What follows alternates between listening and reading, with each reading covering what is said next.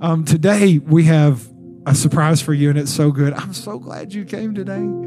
You're going to be so glad you came today because we have a guest with us today. And let me just tell you about our guest. He's an incredible, credible man of God. Pastor Gayland Lawshe, I had opportunity to meet several years ago because our church is involved in, in the Gateway Network of churches. And uh, if you don't know about Gateway Church in Southlake, so just a blip, I don't know. How many campuses do y'all have? 10 campuses, a billion people. um, it's a very large church that God's not only using in the Dallas Fort Worth area, but really all around the world. And you probably, if you haven't heard of Gateway Church, you probably heard of Robert Morris, who wrote the Blessed Life, but also the Blessed Life TV program that's seen on Daystar and TBN and probably other channels, seen by millions and millions and millions of people around the world. And so Pastor Gayland is one of the founding elders of that church, serves with Pastor Robert. And so you see Pastor Robert, but you don't see these mighty men of God that always that surround him and have been a part of helping uh, facilitate what God wanted to do in and through that church church. And so because we're in the Gateway Network and because relationship there, I got to meet Pastor Gayland years ago. And we just became friends. We just, our sense of humor is just kind of click. And uh, we have a lot of fun together. And um, he has just become such a great mentor to me and such a great help to me, such a great friend to me. Um, and really also not just me, but then our church. And Pastor Gayland was so instrumental in walking our church several years ago through a very a turbulent time, tumultuous time, really. One of the hardest seasons I walked through personally, one of the hardest seasons our church probably walked through. And he helped lead our elders through that along with some other elders from Gateway Church. And it was so great to have them in that time. And it's been so great to have him. And I get to talk with him, you know, throughout the month. And, and, uh, and then uh, a few months ago, we made the decision from the elders to invite him and ask him, really, as an invitation. Um, but also, not just that, but it was I want to say a plea, but it was like, hey, would you consider joining our elder team as a translocal elder, meaning he will be an elder of Pathway, the same as our other elders, even though he's not in Longview, obviously serves uh, in Dallas or in Southlake, actually. And he, he said, Let me pray about that. And he prayed about it and he came back and he said, Yeah, I believe the Lord is saying that I can do that. And I'd love to serve with your elders. And so he is serving our church now. He's in all of our elders' meetings, helping us make decisions. And he's just an invaluable resource because of just all of his experience. And, you know, he was in, uh, you know, he's a bank president for a thousand years before he became a pastor for the last 600. And, uh, but he's just 24. So, you know, so you do the math. I don't know. But, um, but anyways, just all that he knows, and every time we get in an elders meeting, we start asking him questions, and and it's just God's just using him not only around really around the world, but um, in in our church. And I wanted you to hear him. I wanted you to meet him. So will you give a warm pathway welcome to our elder pastor Gayland Lawshe?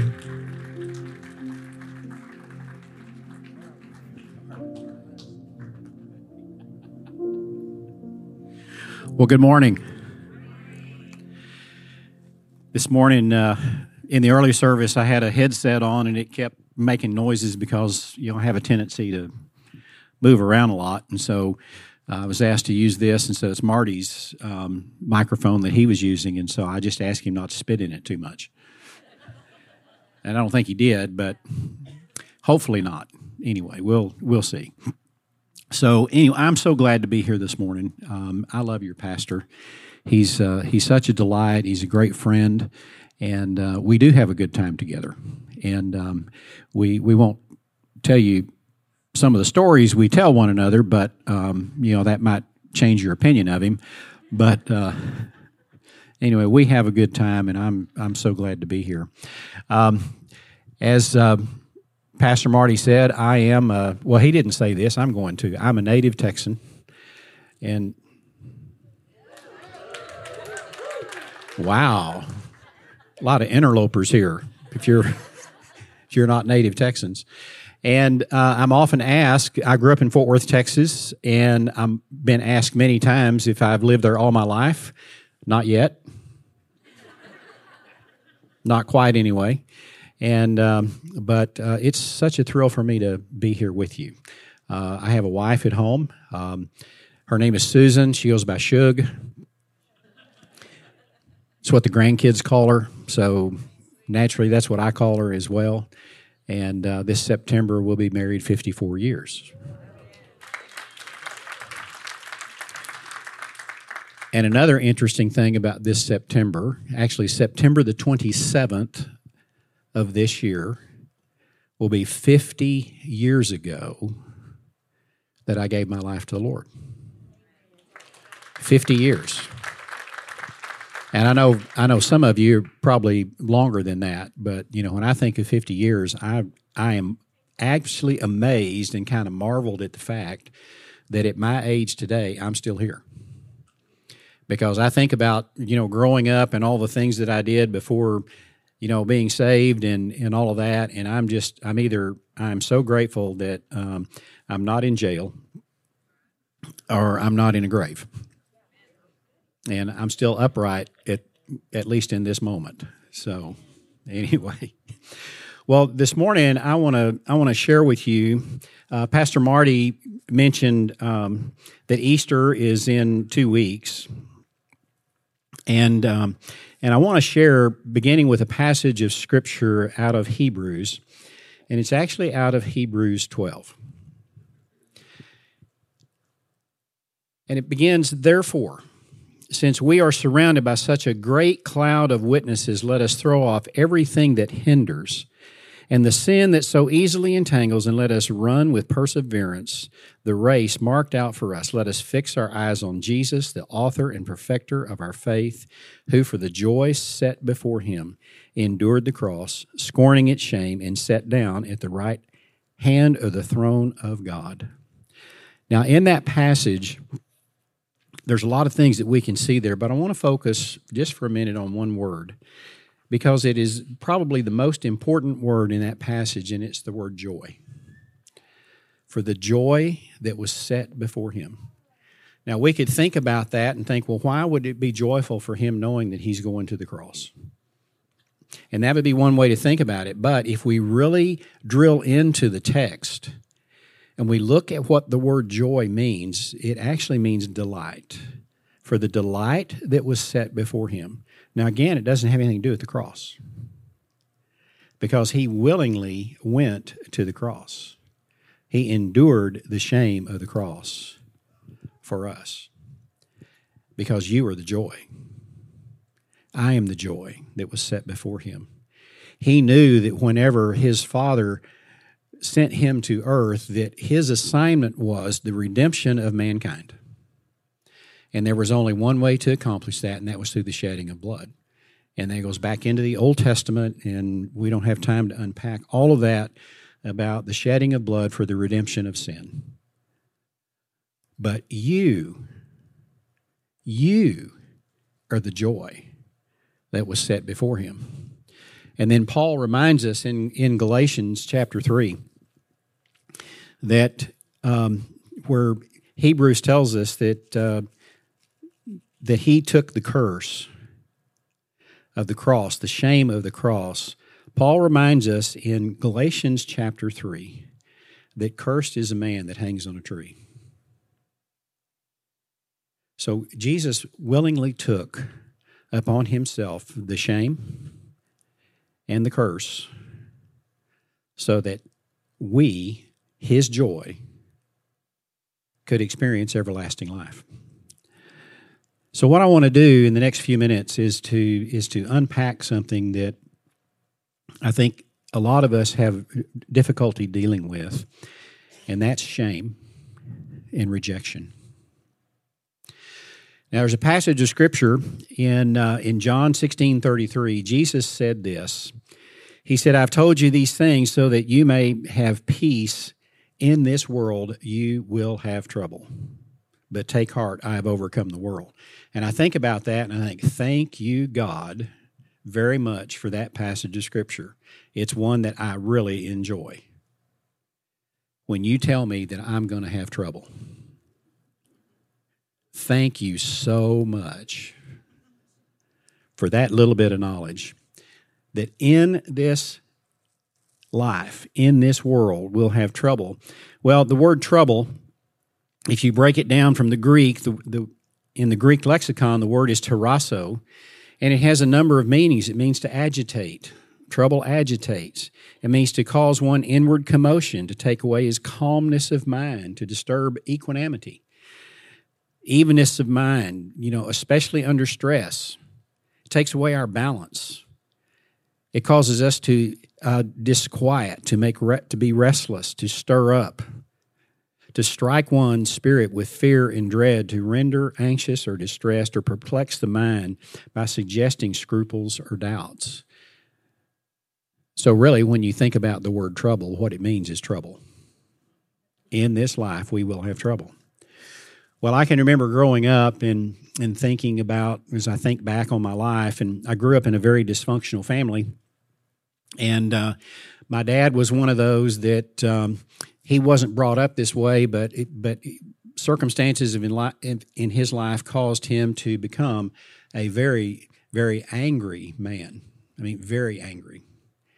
And even to the extent that my sister and I never knew if we were dressed right to come to the table because sometimes we would wind up on the floor from a backhand. And so think about this that the things that we see and the things that we experience begin to make impressions on us. Okay? And so I can remember even that, um, and I know all of you've done this, and you've asked your kids this. I did it. You know, what do you want to be when you grow up? And all of us had some kind of an answer, you know, of some type. You know, my dad was a police officer in Fort Worth, Texas, and so the natural thing to have done would be said, I'm going to be a police officer. That would have probably been the easiest thing for me because he might have accepted that. But as a kid, when you think about what you want to do when you grow up, and you say something like, Well, I want to be a doctor or I want to be a lawyer. And that's what I said. And the response was, You'll never do that. You're not smart enough to do that. You'll never achieve anything more than I have ever achieved in my life. Impressions, imprinting. And so then we go through our life and, and things don't quite work out the way that we want them to and, and you know that trouble that comes along and and we begin to think about uh, some of the things that we've experienced growing up as kids and all of a sudden you know it's easy for us to fall into the trap of shame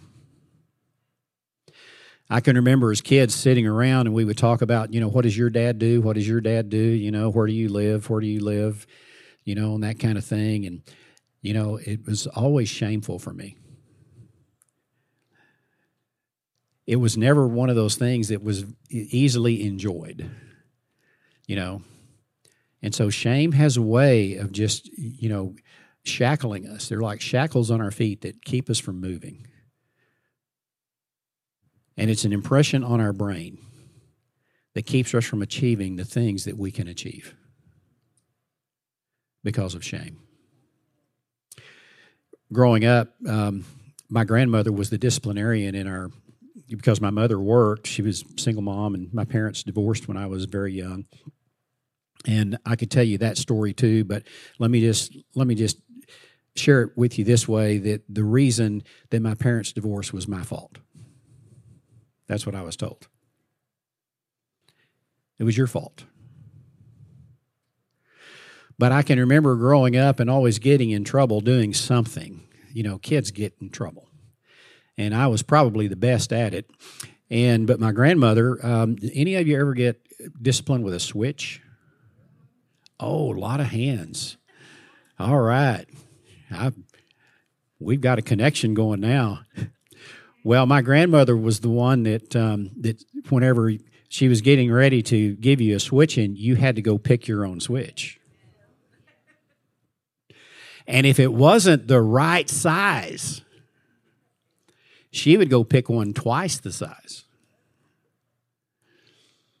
And so she would pull in, in the wintertime, whenever we wear jeans or you know long pants, pull the pant leg up and just give it like this blood and everything. I mean, just, you know, I'm teasing. She wasn't that mean, but she was pretty mean.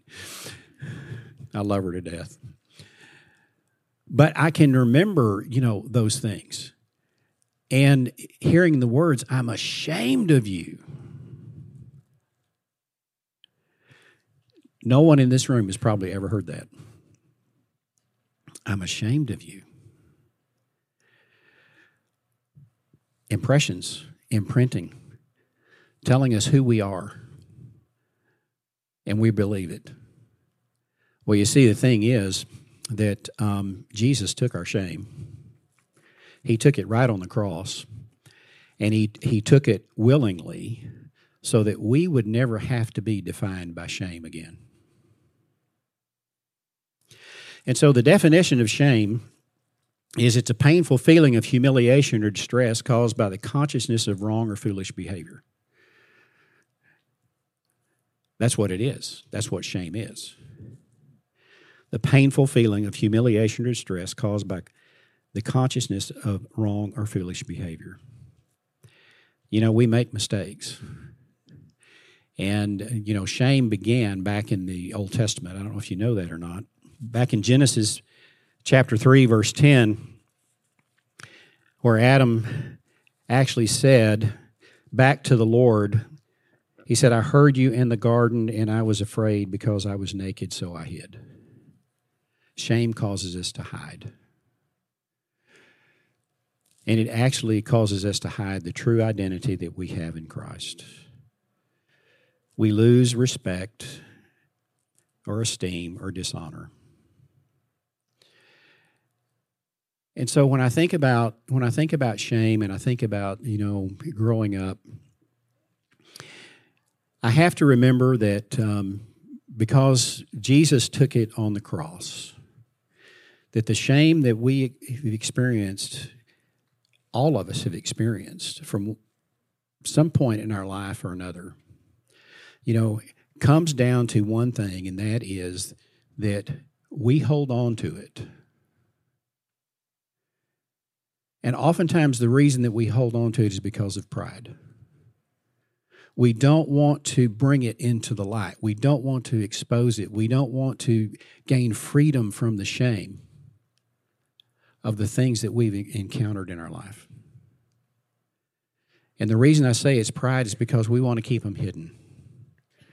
Shame causes us to hide, and it's not good for us to hide at all.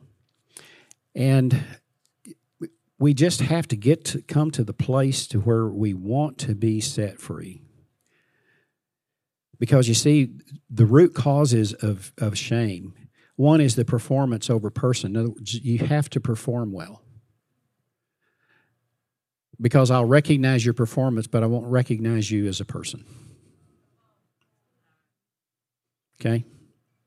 I'll recognize your performance but i won't recognize you as a person we're not allowed to make mistakes.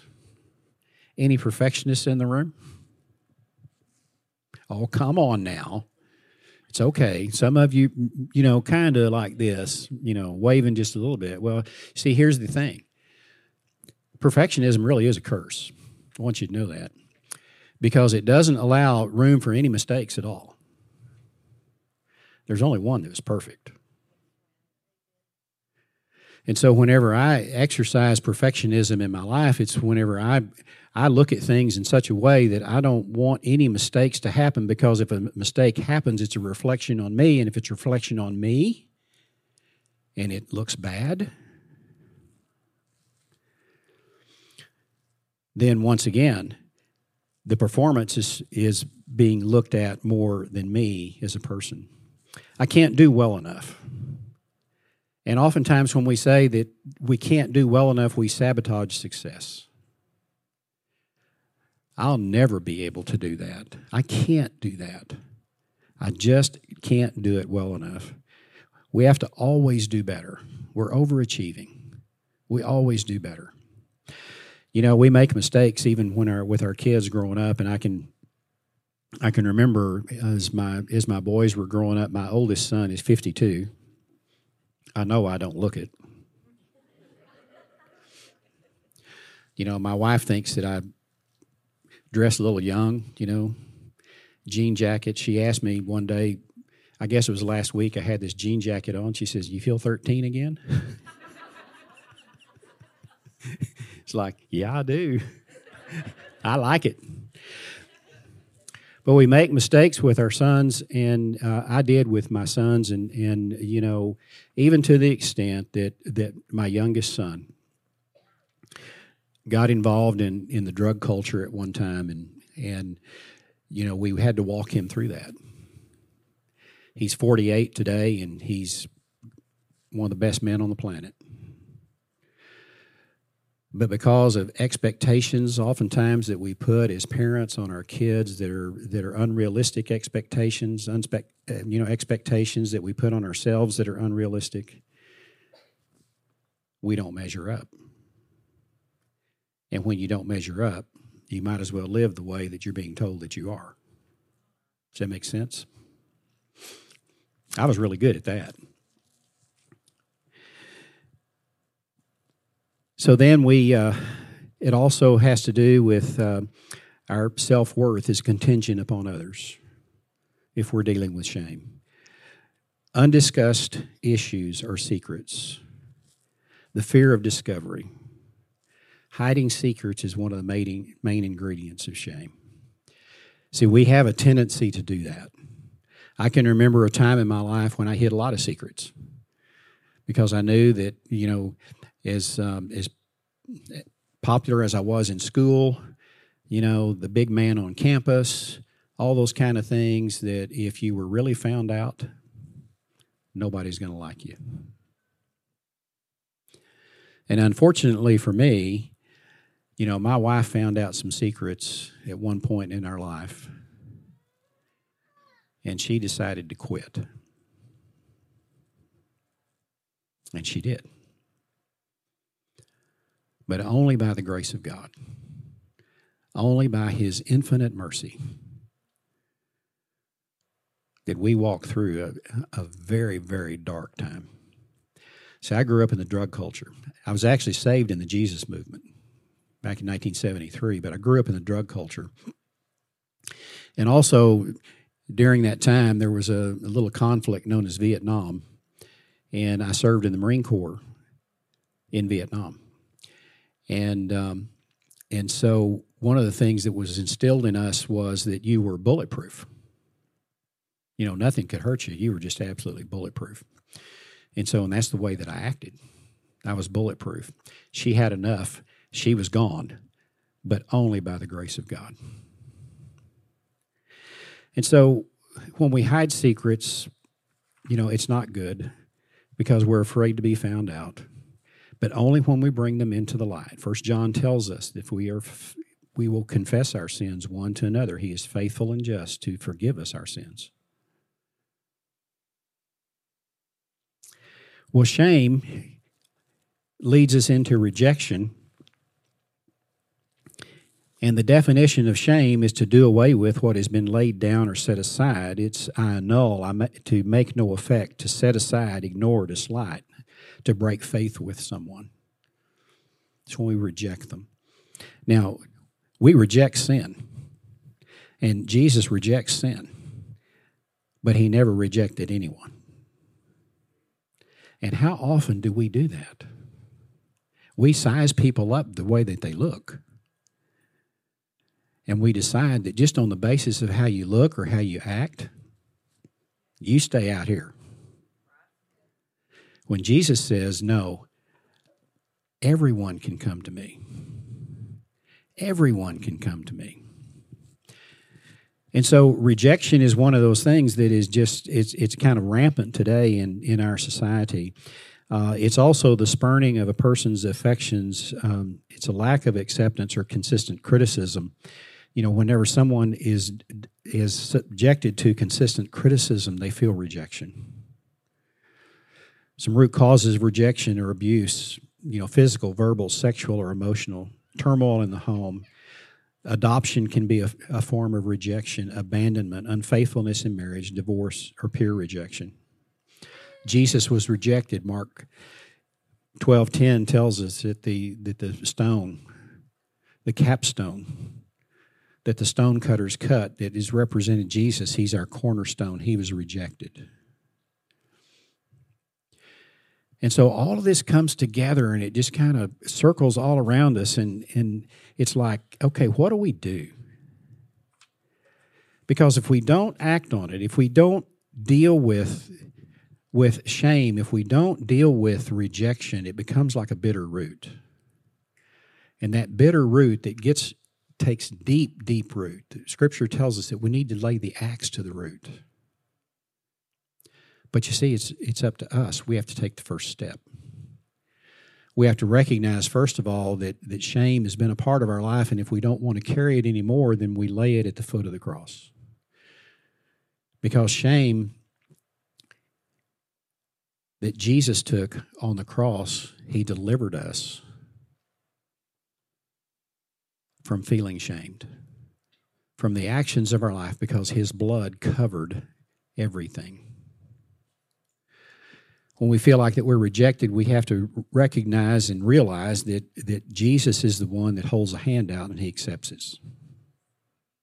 We may not be accepted by anyone else. And I've kind of thought this from time to time as I you know, as you kind of navigate around in, you know, in our society today. And I, I think, you know, I don't care if anyone likes me or not as long as Jesus himself accepts me. And so we begin to change our mind. It's a mindset that needs to be changed. And we could go into a whole long thing about um, in Romans chapter 12 about renewing the mind. But we don't have time. But what I want you to understand is that shame can be laid down and that you're not rejected because of Christ. Some of you today are feeling a little depressed. Some of you are at a place to where you've you've had a loss of something or someone. Some of you are a little perplexed, you're a little confused. You're wondering whether or not that God really sees you. And I can tell you for sure he sees you. And I can tell you for sure that he knows you. And I can tell you for sure that he loves you. And I can tell you for sure that he wants to see you set free.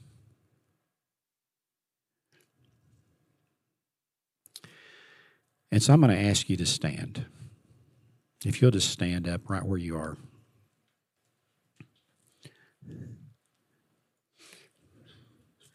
And I want you to take a moment and I want you to reflect on your life from before Christ until the time that you were saved and even after. And in that reflection, what I want you to see are those moments whenever you have felt the, the, the shame of your life, of the things that you did. And it may have been anything that, that anything at all. But that whenever you whenever you feel that, what I want you to, to visualize is that from that point up until your salvation, all of that was nailed right to the cross. And so it was canceled. It was canceled. And if it's been canceled, it's canceled. Because the word canceled is an absolute word. It's canceled, it's canceled. And I also want you to see those, those times in your life whenever you've been rejected or felt rejection. And then I want you to picture Christ standing in front of you with arms open, waiting to embrace you.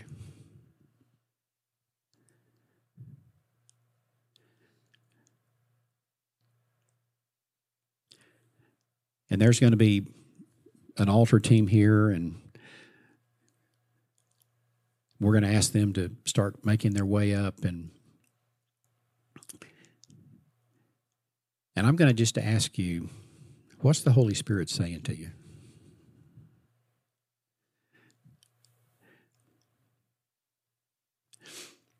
Also want to want to tell you that if if you don't know Jesus as your savior, today's a good day. Because I've come to this conclusion that there is no risk. He's either who he says he is, and he provides us what he says he's going to provide, or he's not. But there is no risk, none whatsoever. But there is a huge benefit, and that is that we get to experience him forever and forever. So in these moments if if you're at that place to where you need to lay down the shame you just need to have someone hug you and, and tell you that you're loved and you're accepted and then make your way to the front. And so, Holy Spirit, we ask you to come. We ask you to move all across this place. We know that you took our shame. We know, Lord, that you don't reject us. And so we lay it down at your feet and receive your love in Jesus' name. Hey, Pastor Marty here from Pathway Church, and I just want to say thank you for joining us. And I want to encourage you to get connected and stay connected. And there's several ways you can do that. Number one, you can download the Pathway app, and we are all the time offering resources and information on that app for you. You can also subscribe to our YouTube channel, and if you do, make sure you click the bell so that you never miss any life giving and life changing content as we add it to the channel. And then also, uh, make sure you follow us on social media on Instagram, on Facebook. Look, our hope and heart for you is that you walk in the purpose for which God made and created and redeemed you for. We love to connect people to purpose. We thank you for giving us this opportunity. And if you're ever in Longview or you are in Longview, I'd love to invite you to join us in person each weekend. Listen, I pray God's best for your life. I believe if you follow Jesus, your best is ahead.